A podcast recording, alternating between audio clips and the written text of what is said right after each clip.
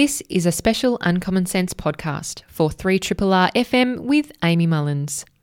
The interview you're about to hear is with former President of the Australian Human Rights Commission, Emeritus Professor Gillian Triggs. She joined me in the studio to talk about her upcoming lecture at the University of Melbourne called The Decline of Parliamentary Democracy in a Post-Truth Era. And Gillian Triggs joins me in the studio. Hi, Gillian. Hello. Hi. And I mean, this is an exciting um, topic in many ways, and uh, I know that you're not the only person speaking about it, but certainly you um, have a great deal of knowledge and experience when it comes to evidence and uh, how it's used in politics or perhaps ignored, um, and particularly in your role um, as the former president of the Australian Human Rights Commission. Um, and, and that's obviously was a very public role, um, and so certainly I'm looking forward to drawing on your experiences with that as well. Um, but first of all, how is life after that role? Is it, is it any quieter? Well, it doesn't seem to be. Um, I, I must say I'm enjoying not being in quite the same, um, the centre of the storm anymore. Uh, others are, are taking up those cudgels. But um, Uh, it, it, it's rather nice to have a bit of time to reflect. I've just finished a book uh, called Speaking Up, uh, which is really what I've been doing and trying to do. Um, but I, I've also found that I'm spending a lot more time giving speeches to small community groups, faith-based groups, large groups of, of women for International Women's Day and so on, but a very, very high level of interest in Australia in understanding what's happening with um, people's uh, disquiet about a decline in what they think they're seeing in, in Parliament and a rejection of evidence. Um, I'm from a sixties generation at the University of Melbourne, and, and science and evidence and reports were everything. That's that's what you know underpinned uh, government policy. It, it underpinned what we wanted to think about and believe in. Uh, but we're seeing now that we've almost got a surfeit of facts which are all too readily pushed to one side in favour of a more subjective ideological approach to a, any particular issue. Yes, and this ties in with the conversation I just had um, with Pat Connaine, who was a senior writer um, for Barack Obama during his mm. presidency, and he was saying that in that um, the time right at the beginning and even probably throughout, there was a shared evidence base, a general acceptance between um, politicians and the media that some facts were not contested, mm-hmm. and I guess now it seems that all the facts are contested in, and in fact may not be facts at all. I mean, how do we now know what is a fact? Well, of course, I, I really do love giving that example of the of the uh, President Trump's inauguration when the, you know the, more people in the entire history of the universe had arrived, and this was objectively, clearly, without question, false. Uh, and I think um, uh, it was it Anne Conway, Kellyanne Conway, Kellyanne Conway said, um, well, the press uh, officer who said this was simply providing an alternative fact. Well, there, of course, is no such thing as an alternative fact. Um, I think the we, we have a lot of evidence. Um, on we've um, just done, the Human Rights Commission just done a major piece of work on harassment in universities. Um, what's the response to that report? Another more research on the same thing. Mm. Uh, in other words, across the community, we know the facts of Indigenous incarceration rates, out-of-home care for children, uh, indefinite detention um, of, of asylum seekers, the legacy caseload in the community. We have all these facts, um, but they're not being acted on. And I think that that's the big difference from the generation I grew up in uh, and today, where there's a tolerance for another view that is not factually based. And if I if I can say, one of the things that's starting to be clear to me is the, the extent to which um, many in the broadcasting industry, I'm quite certain not triple R, but where they attempt to provide balance. Now, what balance does is give air and oxygen to an, a completely unsupported position, but it gives an appearance of, of balance because you've given airtime to somebody to put a contrary view. Now, to the extent that you do that and they're challenged and they have to support it on the basis of evidence, that's all good journalism. I like to see that. But all too often you find that the question by the interviewer, it gives so much oxygen to the, the false position that it's actually given it uh, um, credibility in the public arena. And I think the issue is not balance. The, the issue is, where does the truth lie? What are the facts? Mm. And I mean, that's a great point in terms of media and the changing practice in journalism, which is to find something that is uh, either entertaining or catchy or attention grabbing in order to garner clicks um, for advertising, has meant uh, that a lot of uh, journalists have been encouraged to have a sensational headline or a sensational um, focus, whereas the real story can be quite mundane but sober and serious. And I mean, that's something that I've particularly noticed, um, you know, reading a range of newspapers since I was a child um, up till now. There used to be um, this kind of commitment to, you know, the the facts, the story, even if it's not the most exciting thing in the world. Um, but now there's this new kind of change that even the most serious uh, news pieces and, and articles and outlets are not, you know, giving it that same attention, that same nuance, that same detail and depth. Uh, well, I, th- I think that's very noticeable. There's a particular exception which I, I might mention, if I may, and that's the Saturday paper, where you find the journalists have produced thousands of words looking at the evidence to take a particular position. Now, you might disagree with the position that the writer has taken at the end of it, but at the same time, there's an enormous amount of, of accumulated evidence to support their case, and you can go back and check that if you want to, but you don't find that in the mainstream media. But I quite agree with your point about it, the the news item having to be sort of stimulating, sexy, out there in some ways. And uh, not very long ago, I was checking something Mister Abbott had said about all um, uh, gay L G B T I people in the Australian community had exactly the same legal rights as everybody else in the community. Now, that is legally wrong. Um, but it was a great statement, and it's, it, it got a lot of airplay at the time. And I think a lot of people would say, well, you know, what's all this marriage equality about? Uh, you know, they've got the same legal rights, um, just leave our marriage alone. Uh, I then ch- looked at a fact check site, which went point by point by point through the various legal impediments that somebody, particularly um, in, in a, um, a same-sex ma- marriage, would suffer as a consequence, and their, and their children. Now, when I read it, I got to the end of it and I thought, actually, that was terribly boring. What Mister Abbott was saying was far more interesting, and I think that's part of the problem. Yeah. that, that that we've got this this rapid news cycle. It's got to be, uh, it's got to grab the attention, uh, and th- that is what carries the day, and that is why these mythologies, particularly, for example, about asylum seekers or Indigenous parenting, um, or, or Muslims and terrorism, uh, these mythologies are easy to create because they can be put out in a three-word slogan, and some people actually want to believe it because it's too difficult to get get to grips with the facts. Yes, absolutely. And I mean, a, a prime example um, is that there's a lot of pressure on certain media outlets to maintain a certain version of balance, um, such as the A B C, feeling that pressure, very publicly getting criticised by um, coalition ministers and others.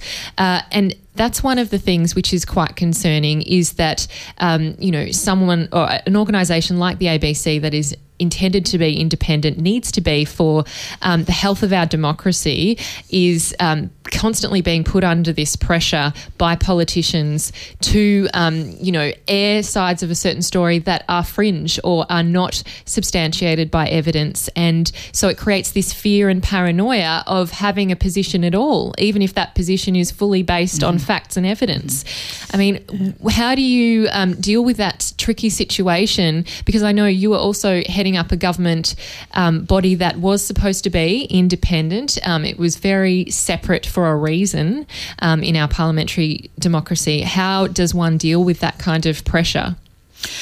Well, with extreme difficulty. I mean, it, it, it obviously wasn't easy at that, at that time to have um, what we knew to be accurate, um, factual reports then linked to what we knew to be an accurate statement of the law, and to have those very measured, carefully um, calibrated reports that, but but which stuck to the, the point that we were ultimately making, that um, the condition of children in uh, long-term uh, unprecedented levels of detention offshore were, was, was illegal and needed to be changed. Those kinds of uh, reports, of sexual harassment, incarceration of Indigenous Australians, domestic violence, all of these questions um, were dismissed by some politicians as being politically biased uh, and as being part of a sort of politically correct nanny state. Now, these are slogans, but they're slogans that people grasp onto in an increasingly fractured, stressful, worrying contemporary life. So I don't. I understand why it's happening, but I think that it's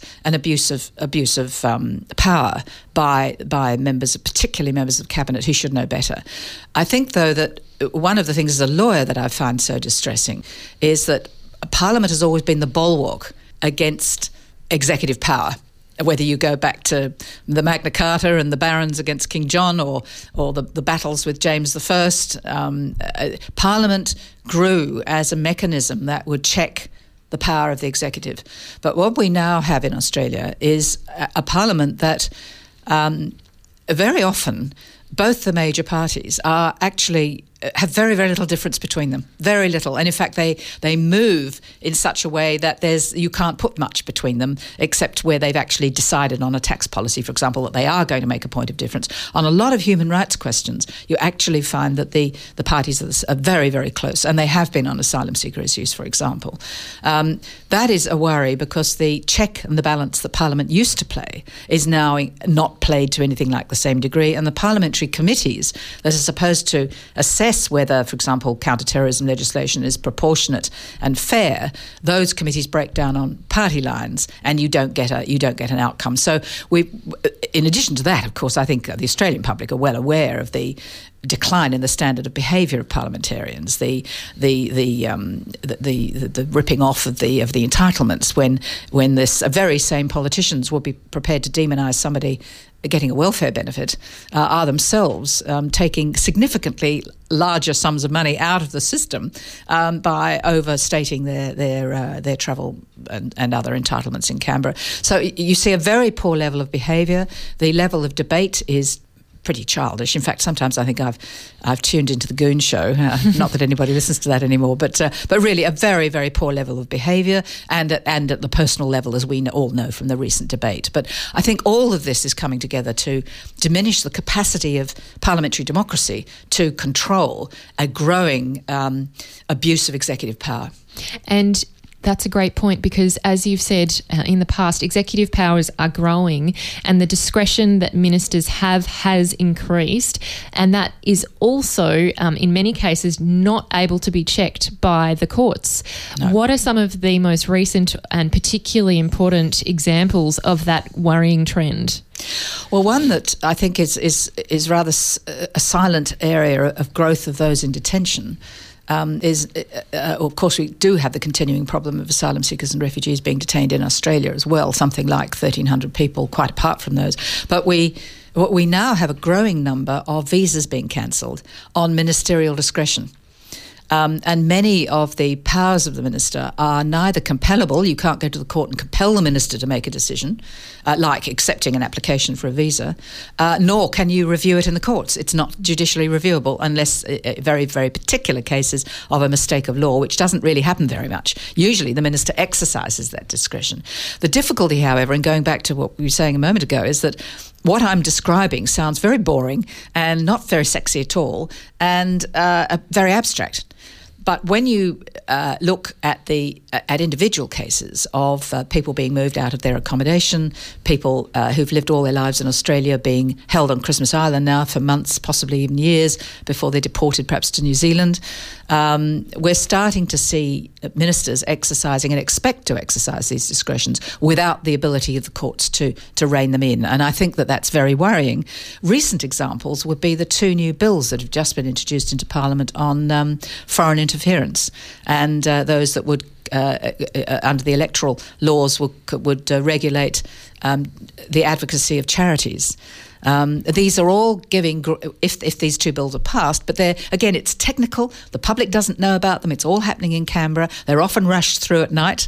Um, people don't understand the implications of these, these this kind of legislation, and yet it's passing constantly, and it's building a picture where as I will be arguing on, on, on Friday, it's building a picture where the whole is greater than the sum of its parts. If you took any one piece of legislation, you might say, well, Gillian, what are you making a fuss about? But when you start looking at it as a whole, you see this massive grab for power by the executive, which is not being constrained in the usual ways. Exactly. And some of it is quite unbridled. Like, I recall a particular example when um, the immigration minister wanted to have the discretion to strip citizenship, citizenship from people who only had one citizenship, uh, so that would therefore make That's them right. stateless. Uh, that was then, I mean, changed, modified a little bit mm-hmm. after a great period yeah. of outrage and, um, you know, outcry from the legal community, mm-hmm. because obviously it was highly technical and yes. not many people could understand the implications of this.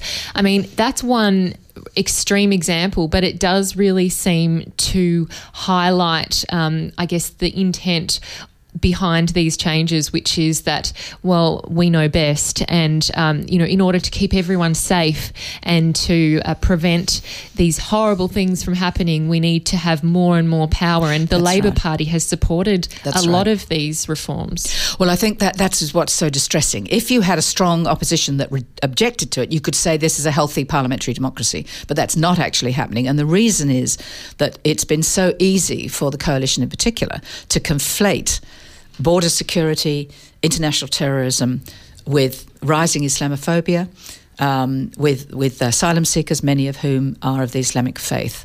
And what what politicians have done is to say we need all these additional powers uh, to to counter terrorism, to deal with asylum seekers, uh, to deal with anybody with dissent in the community in order to protect our borders and save national security. Now, for most ordinary Australians, they'd say, well, you know, these are dangerous times. Of course we understand why governments are doing this. But the difficulty mm-hmm. is that those laws are becoming increasingly disproportionate um, and, and unnecessary, in my view, Uh, especially when you try to put things in proportion. Um, I think the point has been made by others that uh, a woman a week is killed by her partner or former partner. If, um, you know, fifty-two women were to be killed in a terrorist strike in Australia, um, all hell will break loose. We'd be putting very significant funds into, into this. But because it's simply seen as domestic violence, we do relatively little and continue to close or defund uh, refuges. Um, these are very worrying problems of proportionality, because l- law applies a standard. Is the is the measure, is the is the um, ministerial discretion necessary and proportionate to achieve a legitimate aim? But governments have lived with fear, they've built on fear, and it's very hard for the op- opposition party to counter that, because they will be accused of not defending borders properly. Many of these myths have been developed, uh, including the one that you've got to detain children for years on Nauru in order to stop people smugglers. Now, if the government was honest, they would admit that we're doing it because we've got an armada of of ships at a billion dollars a year or whatever the sum is, uh, stopping boats coming through. It's got nothing to do with holding children for years in those appalling conditions in Nauru. But this is the kind of simplistic argument and sloganeering that governments get away with. And, and I'd say, really, I'd look for young people to be standing up and saying, this isn't good enough. We really want to have a much more transparent process. Mm. And they do set the tone, and I think it's something that can be quite Um, unconscious in terms of how that fear and um, you know, need for extra protection can seep into mm-hmm. our lives, um, and you know, for us to kind of pander to terrorism and the fear of terrorism. And certainly um, a very small but example, important example, I think, that crossed um, the desk this week was where the M C G decided to close their car park for all major events so that no one could go to the football and park around the ground like they used to do, like I used to mm-hmm. do as a child, um, for fear of a terrorist mm. event. And um, and you know, a lot of these kind of examples cited are the events that mm. unfortunate events we've had in the Melbourne C B D that weren't purportedly terrorist related. And uh, I read a B B C report for this particular event and compared it to the other Melbourne-based um, media, mm-hmm. and it was interesting that um, the B B C uh, had noted at the end of the article that neither incident, and we're talking about those um, attacks of people using cars to um, to attack other pedestrians uh, were terrorism related. But it doesn't really, that kind of challenge to these decisions aren't really being aired um, in the media. They're just kind of accepted now as the, the state of alert that we're supposed to be in, and the fear that, um, you know, is needed and required to keep us safe.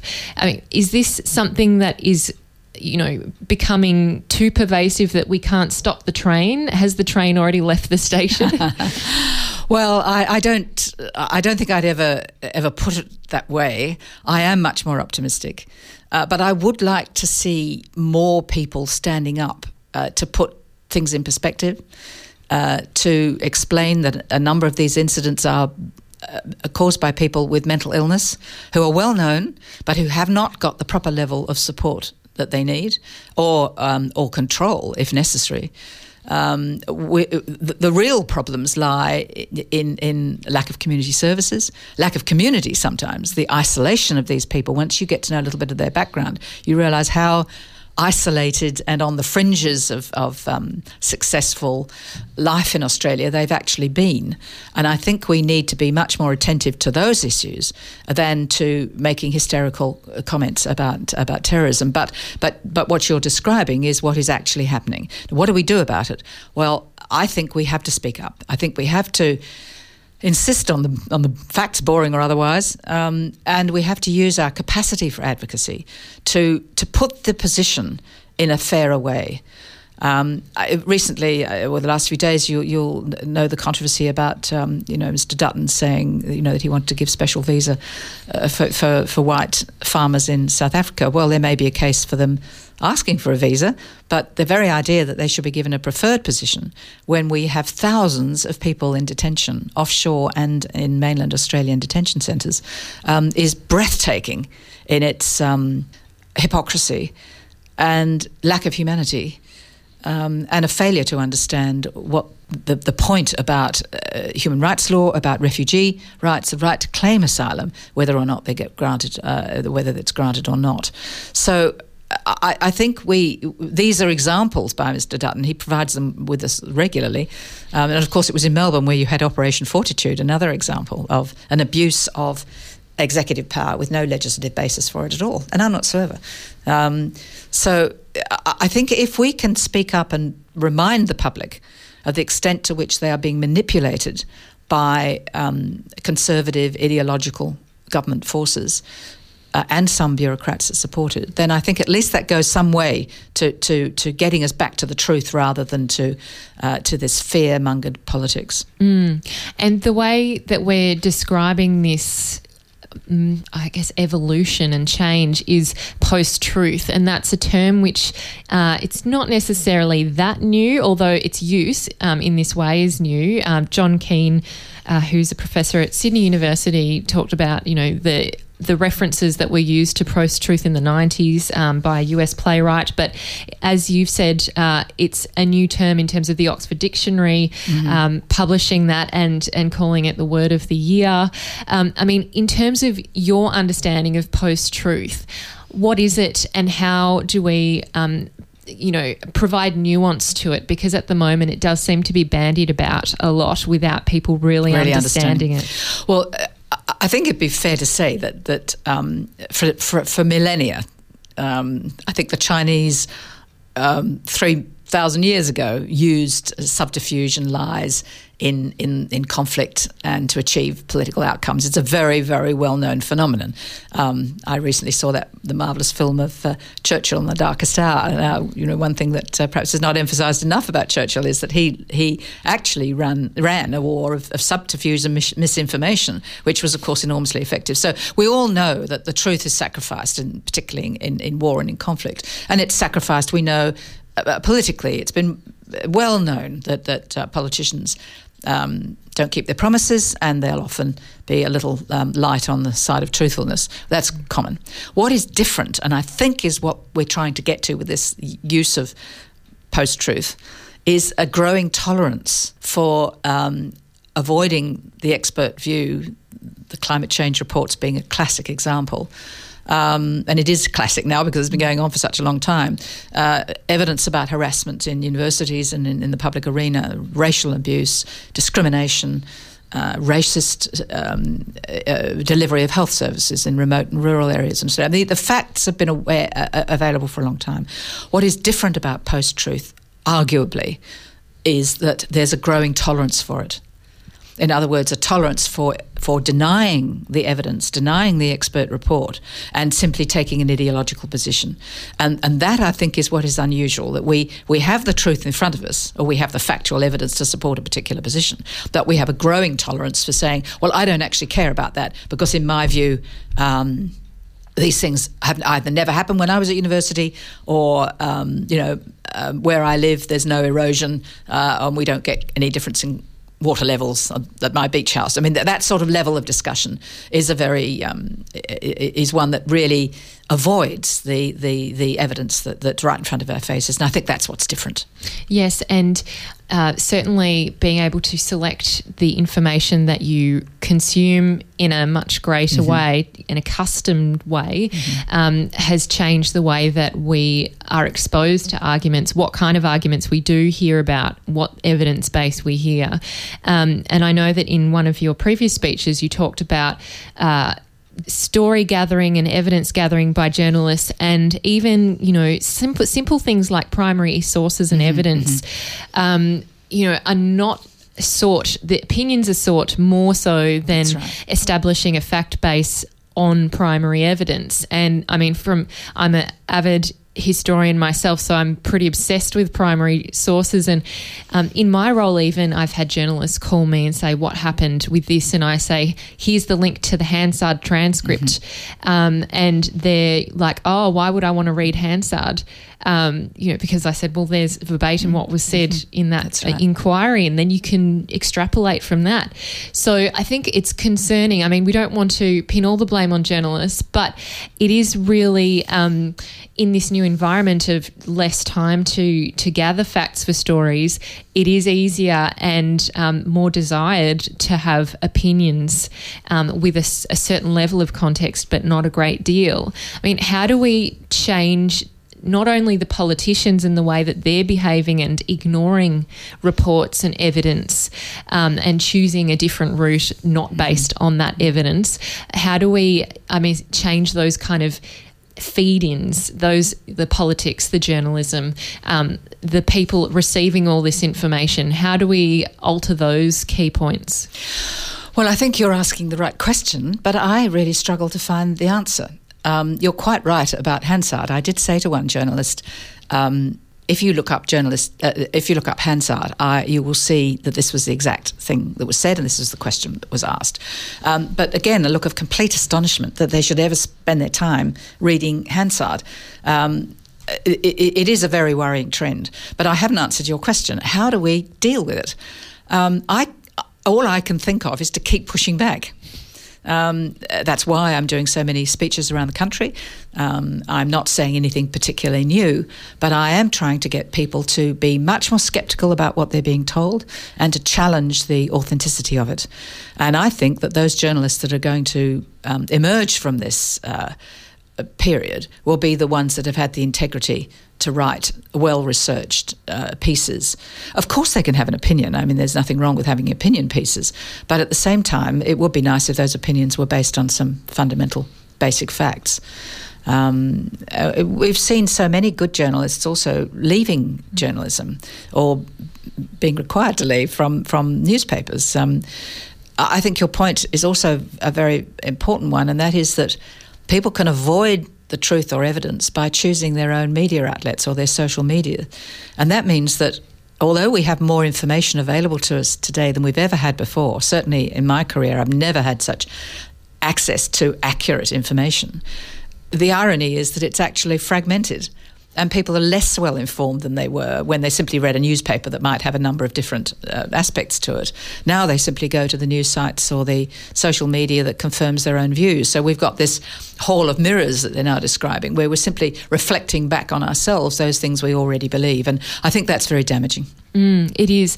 And Gillian, you've picked up on a point that I just want to, to finish with, which is that we need to use our voices and to start really um, advocating for ourselves and others, creating more of a community, bringing marginalised people in and up with us, mm-hmm. not leaving people behind. And I know in some of your speeches uh, a couple of weeks ago around gender equality, mm-hmm. you know, you've said the time is now to kind of discard this need to be, um, you know, really polite about these kind of things. I mean, in your personal journey, and obviously you've had a lot of time to reflect through writing this book that um, that you've got coming out in October, how have you personally, you know, reached a point of advocacy and, you know, um, increasing your voice mm-hmm. on these really important issues? Like, what's that change mm-hmm. been for you? Well, it has been a, a change. I was really quite a conservative, quiet public international lawyer that you would never have heard of and certainly wouldn't have read my books. Um, but I, I think I once I found myself in the public arena, I was so um, disappointed but astonished to realise that that clear facts and and a simple rules of law from the Magna Carta onwards, you cannot detain a person without charge or trial by their peers, absolutely simple rules, were being ignored. And I think I became then, in a sense, um, sort of radicalised in, in, in realising that it wasn't enough for me to write my learned books that no one was going to read, that it was time for me to speak up. But also I think, um, and I've made this point before, uh, you know, I'm in my seventies, Uh, you're freer in your seventies. It's a remarkable thing for a woman. You know, you've had your children, you've de- developed your career, you've done all these various things. I don't think if I were forty, I'd be speaking the way I am. But I'm much more confident now because I believe that I'm right in making these arguments, but somebody can argue against me, that's fine. Um, but I've not got very much to lose. And I now do feel quite strongly that when you have been in a privileged position like me with access to information, education, my generation of women, I think we own a responsibility to speak up. And I'm very distressed that many people of my generation have left our sisters behind. And that was really the message of International Women's Day. Um, we have got to be an inclusive society. And if we're more inclusive and we avoid isolation, I think we can avoid these people with mental illness doing extreme acts. I think that this is the way to... It's it's it's it takes time, it takes commitment, it takes money, but I think that's a far better way of using our taxpayers' dollar than in billions upon billions on so-called um, border security and offshore detention. Exactly, and it's a happier place to live, isn't it? When Much you're... happier for Australians, mm. and also. It's what Australia is. It is what we are, a multicultural society. I don't think, as the Prime Minister keeps saying, we're the most successful in the world. I think that's the most arrogant statement, but but it, but we are a very successful one. But we're we're falling behind on all on all the measures. I think The Economist sees us declining as a democracy. Uh, the Economic Forum, World Economic Forum, sees us declining to forty-fifth for. Um, Uh, for economic empowerment and uh, and, and uh, basic rights, uh, whereas other countries like Canada, New Zealand and so on are right up there at eight, nine and ten and that sort of bracket. So we are falling back in Australia. Um, so we're denying the very values that we that were so important to Australia in the forties and fifties and sixties and seventies. We've, we've declined from that mm. and regressed, and I think that's very... Um, it's very disappointing for someone of my generation when I thought all these problems were fixed in the sixties. Uh, fifty years later, they are, they're definitely not, and we now need to take another look at them. Yeah, and some of those values are still there in uh, areas like regional Australia and the country mm. where that sense of community and knowing each other and supporting each other does exist. So we could learn a lot from our country uh, counterparts, uh, our city dwellers. So um, certainly that's another element. Gillian, thank you so much for spending the time with us today to really delve into this topic and to use your voice, which is a really important uh, voice, an eloquent and articulate voice. Um, and I hope that everyone can make their way down to the Melbourne Law School to see Gillian's lecture, which is called The Decline of Parliamentary Democracy in a Post-Truth Era. It's free. You can book online. It's from six till seven p.m. this Friday, and it's in the David P. Durham Theatre, Level one at Melbourne Law School, which is in Carlton. Thank you so much, Gillian. Thank you. It's been wonderful talking to you. and that was uh, Emeritus Professor Gillian Triggs, who was former President of the Australian Human Rights Commission, and she's now um, doing some amazing work in the community advocating on a range of issues as we've discussed. And also obviously look out for her book, which is coming out in October through Melbourne University Press. You are listening to Uncommon Sense on three R R R F M with Amy Mullins. You've been listening to the Uncommon Sense podcast. Uncommon Sense is a show broadcast on three R R R F M in Melbourne every Tuesday between nine a m and noon. Thanks for joining me.